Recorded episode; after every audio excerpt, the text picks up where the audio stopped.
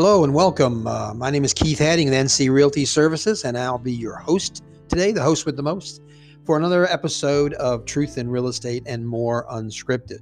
This is a show where we take the Post-it notes off my desk and read them. We go through some emails, magazine articles, different information, things that I uh, talk about around and in my office with other people throughout the week, and try to help you make sense of what you really need to know. Um, you know where the the truth in that lies, and and today's episode will help explain some of that uh, in a real and tangible way for you, I think. And uh, so we'll talk about that. And along with talking about that, we're also going to be plugged into some of the local current news, which I know some of you have been after me about why I have not been too vocal about some of what's going on. We'll be a little bit more vocal today, and I promise you that we'll continue moving forward to um, to speak the truth from here. Okay, so do the best we can.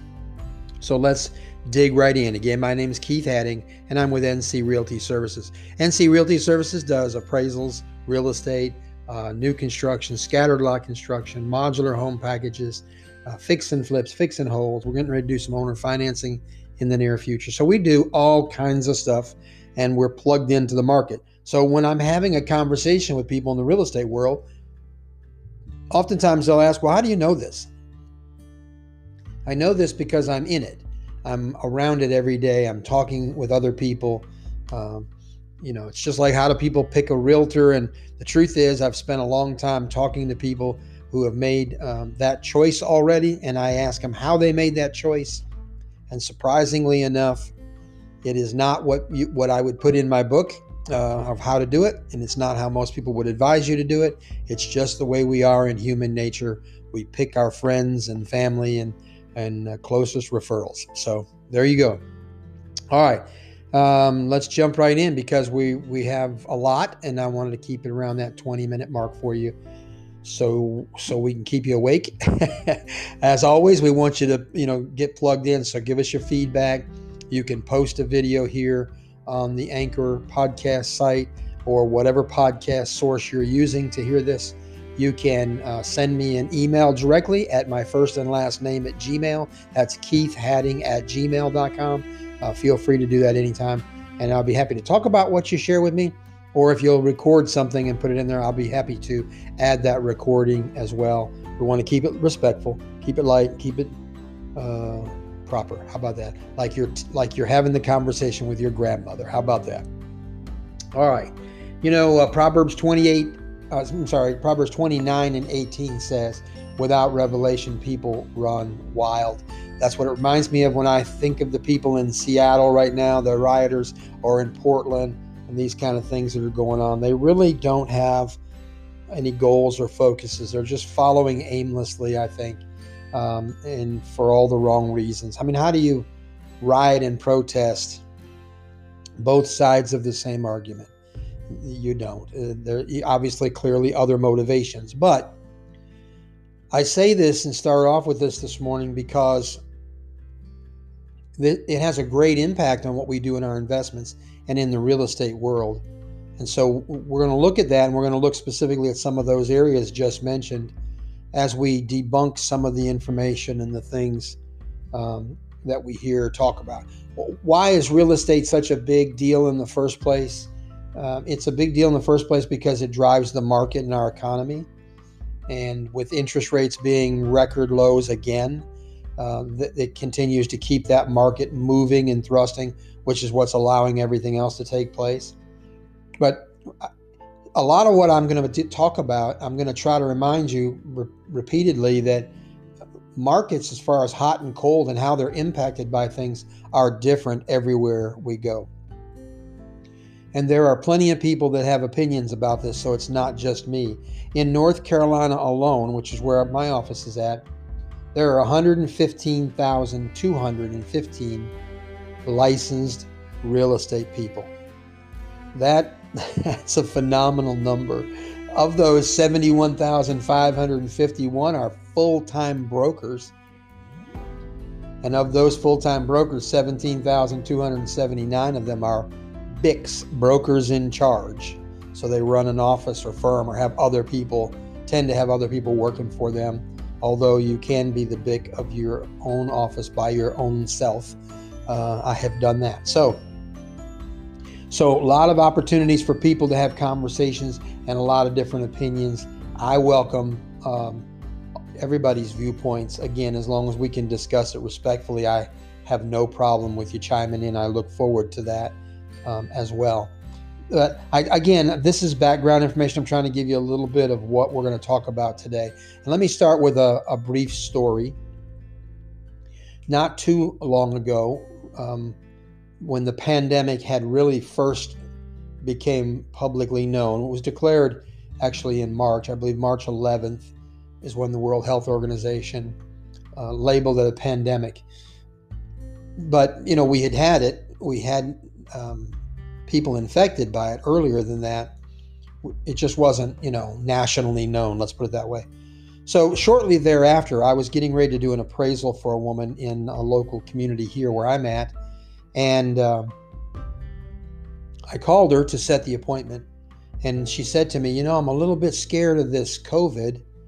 Can you do this appraisal without having to come into my house? And I said, Well, you know, it's possible. I guess I need to find out what kind of current information and pictures, for example, are available of your home so that I might, you know, be able to do that for you and, and make one of those COVID exceptions, we call that. And she said, Oh, oh, there's plenty of pictures. All the information is current. My house has been on the market. And so I, of course, you know, being in the market, say, why why is it not on the market now? I mean, are are you have you got a buyer? Is that why I'm appraising it? She said, No. My real estate broker told me that because of the pandemic, the market was going to dry up and would hurt my house values, and that it would be smarter for me to take it off of the market. So we're going to take it off the market and refinance with some of this lower interest rate money. And so it'll become a win win for us that way. Unfortunately, um, in my opinion, that was bad advice, wouldn't you think? Um, it, it's similar to a situation that I had when I was on a web a, a webinar with a group in the appraisal industry, and people were talking about the COVID virus, the pandemic, and how it was impacting them in their areas, and they were talking about reducing cap rates and and getting hit with these different lower fees, um, all, all this information about negative, negative, negative. And I, I listened to it for, I don't know, 20 or 30 minutes before I finally chimed in and said, hang on a minute, please tell me that you have data to support these negative adjustments or these lower cap rates, that you're not just anticipating that there's going to be an issue, and therefore we as a collective group could be causing a problem. And of course, there were several that chimed in and were rude and offensive. that seems to be the whole new cancer cult. Oh, yeah, cancer, cancel culture, isn't it? Is that we'll just argue our way out of it. We won't reason it. We won't have a conversation. But there were several others that chimed in and said, Yeah, in my market, things are on fire here, or this business is really leading the way, or these kind of things. So we got some positive feedback out of that as well. Um, but that's kind of the entire premise behind what I want to talk about in this episode. And that is different markets are going to react differently in different places. Even the same event, what's going on in Portland, the market may be, may be reacting differently than what's going on in Seattle. Now, I'm not from either of those markets, but I promise you that no two things like that are going to be the same. When when people ask me that all the time, well, how's the market here? How's the market there? I, I say to them, well, what part of the market? Every subdivision is different. Every area is different. People are moving into one and out of another. Uh, I listened to an, um, an interview recently with the governor in Texas, and the interviewer was saying, Look at all these people that are making a mass exodus from California and they're moving to Texas and he was attributing that, of course, to the politics um, of Democrat versus Republican run cities. And the governor was quick to say, well, hold on a minute. They're probably an equal number of people that are leaving Texas and going to California who might vote or sway the other way. So, you know, we need to be careful and take a good look around about how our market's being impacted by different things. Let me take a quick break right here. We're about halfway through um, this podcast and just give a shout out to say, hey, uh, you can do a podcast just as easy as I can. If you saw the equipment that I was using to do this with right now, you would just bust out laughing because I don't have some big fancy studio and headphones and uh, swing arm boom mics and all kinds of stuff. I don't have this big sound. Uh, and now some of you are probably sitting there saying, yeah, I can tell by listening. I don't know. Uh, I'm just saying it doesn't take all that to get started. We're learning as we go. We're going to get better as we go. But the you know, as is with any journey, it's the first step. So you too can do a podcast. Uh, the other thing I want to say in this sponsors break here is I do need sponsors. Um, anybody, if you know anybody who's looking to sponsor um, an open forum podcast like ours that talks about the market and and uh, investments and things like that, as well as public news, we're really kind of all over the place, aren't we? And that's kind of what I promised uh, is that we would talk about anything and everything. So, uh, if you know anybody who is looking to get involved and wants to sponsor, we would love to have you send them our way. Uh, sponsorship is always what keeps the machine churning and the things moving forward. So, all right, with that said, let's get back on the conversation for today. You know, I, I read um, a lot of the articles that come in, and uh, uh, you know, looking at a a, so, uh, a media site. Um, it, it's uh, RIS Media is is who wrote the article that I'm reading here. The counties with the most that are most vulnerable to the economic impact from COVID, and it concerns me in a couple of different ways. And so I want you to understand when I read into it, you know, how I um, reconcile the information that I'm reading. For example, so it says some areas in the United States have shown increased vulnerability amid the coronavirus pandemic compared to others? Well, that's what I just talked about. Not every area is going to react um, like another. It said that that they found pockets of the Northeast and some parts along the East Coast remain most at risk in the fourth quarter of 2021. Meanwhile, the West continues to show less vulnerability.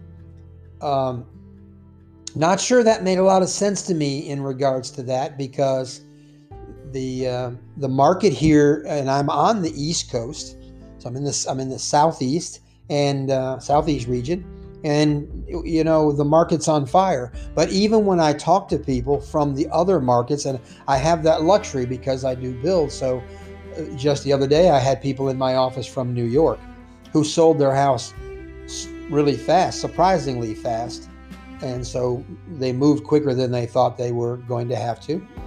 Which, what does that tell you? If the market's moving at a faster rate or pace, then that is a good market, right? And you know, people say, well, how do I, how do I make sure I get the best value on my, my sale and my purchase? Well, you know the old adage, you buy low and sell high, right? Most of us can't afford to do that because we're buying and selling in the same market. And so the market is either high or it's low. We can't really get hurt by that because if we buy low and sell low, excuse me, or sell low and buy low, because that's what we do sell first, then buy. You're not really getting hurt by that. You're going to recognize the appreciation that you develop in your property and happens to be in your area. And in fact, if you're if you're buying if you're selling low and buying low, there's a better chance that you're going to sustain and carry it into a higher market. I don't know if your timing would allow you to sell when it's at its peak or highest, but that's the nature of the game and the business. Now, with that being said, you could sell high in an area that has high demand and buy low in an area that has a much lower demand, anticipating that that demand will increase or those values will rise over a period of time. So, so you can do that within the same markets as well, because there's the truth in a nutshell is that all markets don't do all things at the same time. They're not the same. They're going to be dramatically different in most cases. And so anticipating that and understanding that might help you to make a better buying decision. Uh, my grandfather used to tell me that my fifth house should be free, he called it. Well, that doesn't mean that it would be free like somebody would give it to me. He meant that if I bought and sold correctly, I would have made enough money off my first sales, my first four home sales, to be able to write a check for the fifth one. So, um, so he was a, a student of that. He he certainly was a student of the stock market as a whole, but real estate being a big part of the market, he understood that concept considerably. So, so I guess I would be a little at odds in this article in the sense that they kind of threw a blanket out there and said the East Coast, you know, was more vulnerable to this. I think what I see that has happened is that some of the comments that were made, and I can agree with the Northeast, New York having the highest numbers early in the pandemic, and a lot of information being put out there that they thought warmer weather would have an, uh, an impact on the uh, virus and maybe wipe it out, things like that, made people want to gravitate to the southern states. And again, I'm in the southeast. And so the Florida, you know, um, Georgia, South Carolina, North Carolina, Virginia, you know, Maryland, all these places, in fact, they mentioned in here, some of them being the most vulnerable are really right now probably seeing record numbers. I know here in the county that I'm in, uh, they're just shattering the ceiling with their numbers and, and have been most of the year since the pandemic's been in place. So, so you know, I, I want you to take that with a grain of salt when you when you read an article like that, as I do, to say there's more to this probably than meets the eye. It said the following areas had 40 of 50 counties most vulnerable to the economic impact of the pandemic in the Q4 of 2020. And that was New Jersey, Illinois, California, Louisiana, New York, Florida, and Maryland. So, yes, there are some of those on the East Coast, but California is about as west as we can get. Uh, so, certainly they've got to be um, vulnerable. And if he's trying to define vulnerable as being hot spots in the market, because California, areas of California clearly are as hot as they are cold, then then why wouldn't we be in that same list over here on the East Coast? So so I don't know. I take that a little bit with a grain of salt. I think people are shifting around the country. They have opportunities with being able to work from home. Some companies will probably make this a transition that they won't come back from. They might always allow um, their staff or some of their staff to work from home, and you'll increase that ability and probably increase the ability for that business to be able to hire a higher standard of employee for some positions because they'd have the flexibility of allowing them to work from wherever they are, whatever works for them. So that uh, I would expect some of those changes will be permanent and forever. But listen, with that being said, the market of real estate has not. I know there's a lot of realtors out there and they're all singing this song about how the real estate world has changed it really has not changed all that much. At the end of the day, the realtor brings to the table insurance. That's the biggie. And when I talk to people who are selling the house themselves, I always challenge them a little to say, hey, have you considered the fact that you need insurance? Um, you need to protect yourself from the legalistic side of this business. So we bring insurance to the table. We bring an expertise and an experience when you talk about people who have been in the same marketplace for a great length of time. So they should have um, a certain expectation about what's happening. You know, what we bring to the table too a little bit is, you know, I know what's going in at the shopping center or the apartment building that's going in behind it and, and all these things going on in this area. And that may very well have an influence on the buying and selling decisions for the properties around there. And so we kind of can bring that to the table as well. So we've got insurance, we've got our experience and expertise, and then we give you a little bit of that um, protection or anonymity or you know some people you know walt disney always used a company they never would tell you they were buying property for disney world or disneyland because they don't want the price to get jacked up just because people know that they're willing to pay more for property so the same thing is true with the individual buyer or seller distancing themselves from it and not allowing it to be too personal uh, in the transition can be very helpful to some. Although you will read in my book that I believe the personal stories are an important element. And the biggest and final element that I say we bring to the table as realtors is the face to face dialogue and meeting and conversation. As I get to know my clients and know their wants and needs, I can better protect them from what I call stepping in a mud puddle, stepping in a mud hole. Try to keep them from making mistakes that we call rookie mistakes because typically people aren't buying, selling, and building homes every day unless they're already in the business. And then why would they be hiring professionals if they are one? So, uh, so there, that's the truth in real estate right there. Markets, some markets are hot, and the market right next door might be cold on any given day. That's why appraisals are always done for the day they are done, the effective date, and not done in a range of days. Oh, this is good for a month or six months or a year. No, it's done for that specific day and time, and that's how it's done for because the markets can swing and change and they can move very quickly. Uh, here in our market, the first story I started with, the young lady who took her house off the market, had she left it on the market just a little longer, she would have probably started to experience multiple offers on her property. Because the reality is, when the pandemic was um, claimed here, the um, local tract builders, which are a huge percentage of our new home uh, sales, they said, hey, finish what's on the ground, don't start anything new. They're going to back up and wait and see what happens. Well, immediately when they did that, they created a shortage in the marketplace. So that woman that I was speaking to probably missed the best opportunity to get people fighting for her house if she had just left it on the market. So um, be careful, vet what people tell you try to understand it get more than one person's opinion or advice. In my book i say your job as a as a buyer or seller in real estate or an investor is to vet the people you're using. If i use a bank then i let my bank do my banking business. I check them out first. I make sure that the bank i want to use that's what i do. I, I check out my doctor and when i go to my doctor i trust his opinion because he's smarter than i am about healthcare and i already vetted him to know that he was skilled and, and qualified to do that, and now I trust his opinion to do that. And the same thing's got to be true in business and in real estate.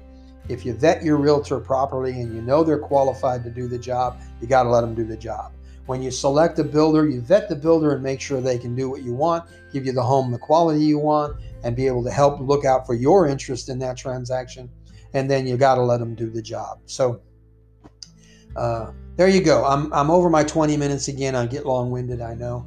But there's a little taste of, uh, of where we're going in 2021 with our podcast. I hope I said something that would inspire you, intrigue you, or give you some interest in, in uh, following along with us further on our podcast. I would love for you to chime in and give us your feedback and opinions because you are who the show is for. Uh, without you, I'm just a crazy old guy talking to himself and talking around in circles. So, um, thank you for being a part of my podcast, whether you're listening to it the week we produce it or a year from now. You know, that's the scary part, right? It, all this stuff sticks. The nice part about it is you can always come back later and say, well, look what Keith said two years ago and how it still applies today. So I look forward to some of that um, taking place. Anyhow, send me your sponsors, send me your feedback. Uh, you know, uh, just look forward to the next one. My name is Keith Hadding. I'm with NC Realty Services. Again, we do it all and we're happy to do it and help you. If you're in uh, my area, I have an office in Charlotte, North Carolina.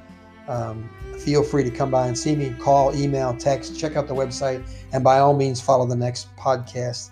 Uh, I'm going to try to stay my my course and at least give you at least one a week. And remember to check out the Monday Morning Miseries, our rants and raves as well, where we talk about how bad my breakfast was, or good. We rant and we rave. Uh, how traffic was, and this week, I actually, if you haven't listened to it already, I posed a couple questions. I would definitely want you to jump in there and listen because it's a little different today. And we want to go down that road a little more. The new office, we're getting it set up better, but hopefully within the next month or two, I'll have multiple stations in the building. So when you come in to visit with us, we can sit down and do a podcast together. Excuse me. And I'm looking forward to that. Again, Keith Hadding, NC Realty Services. Until I hear you again, God bless.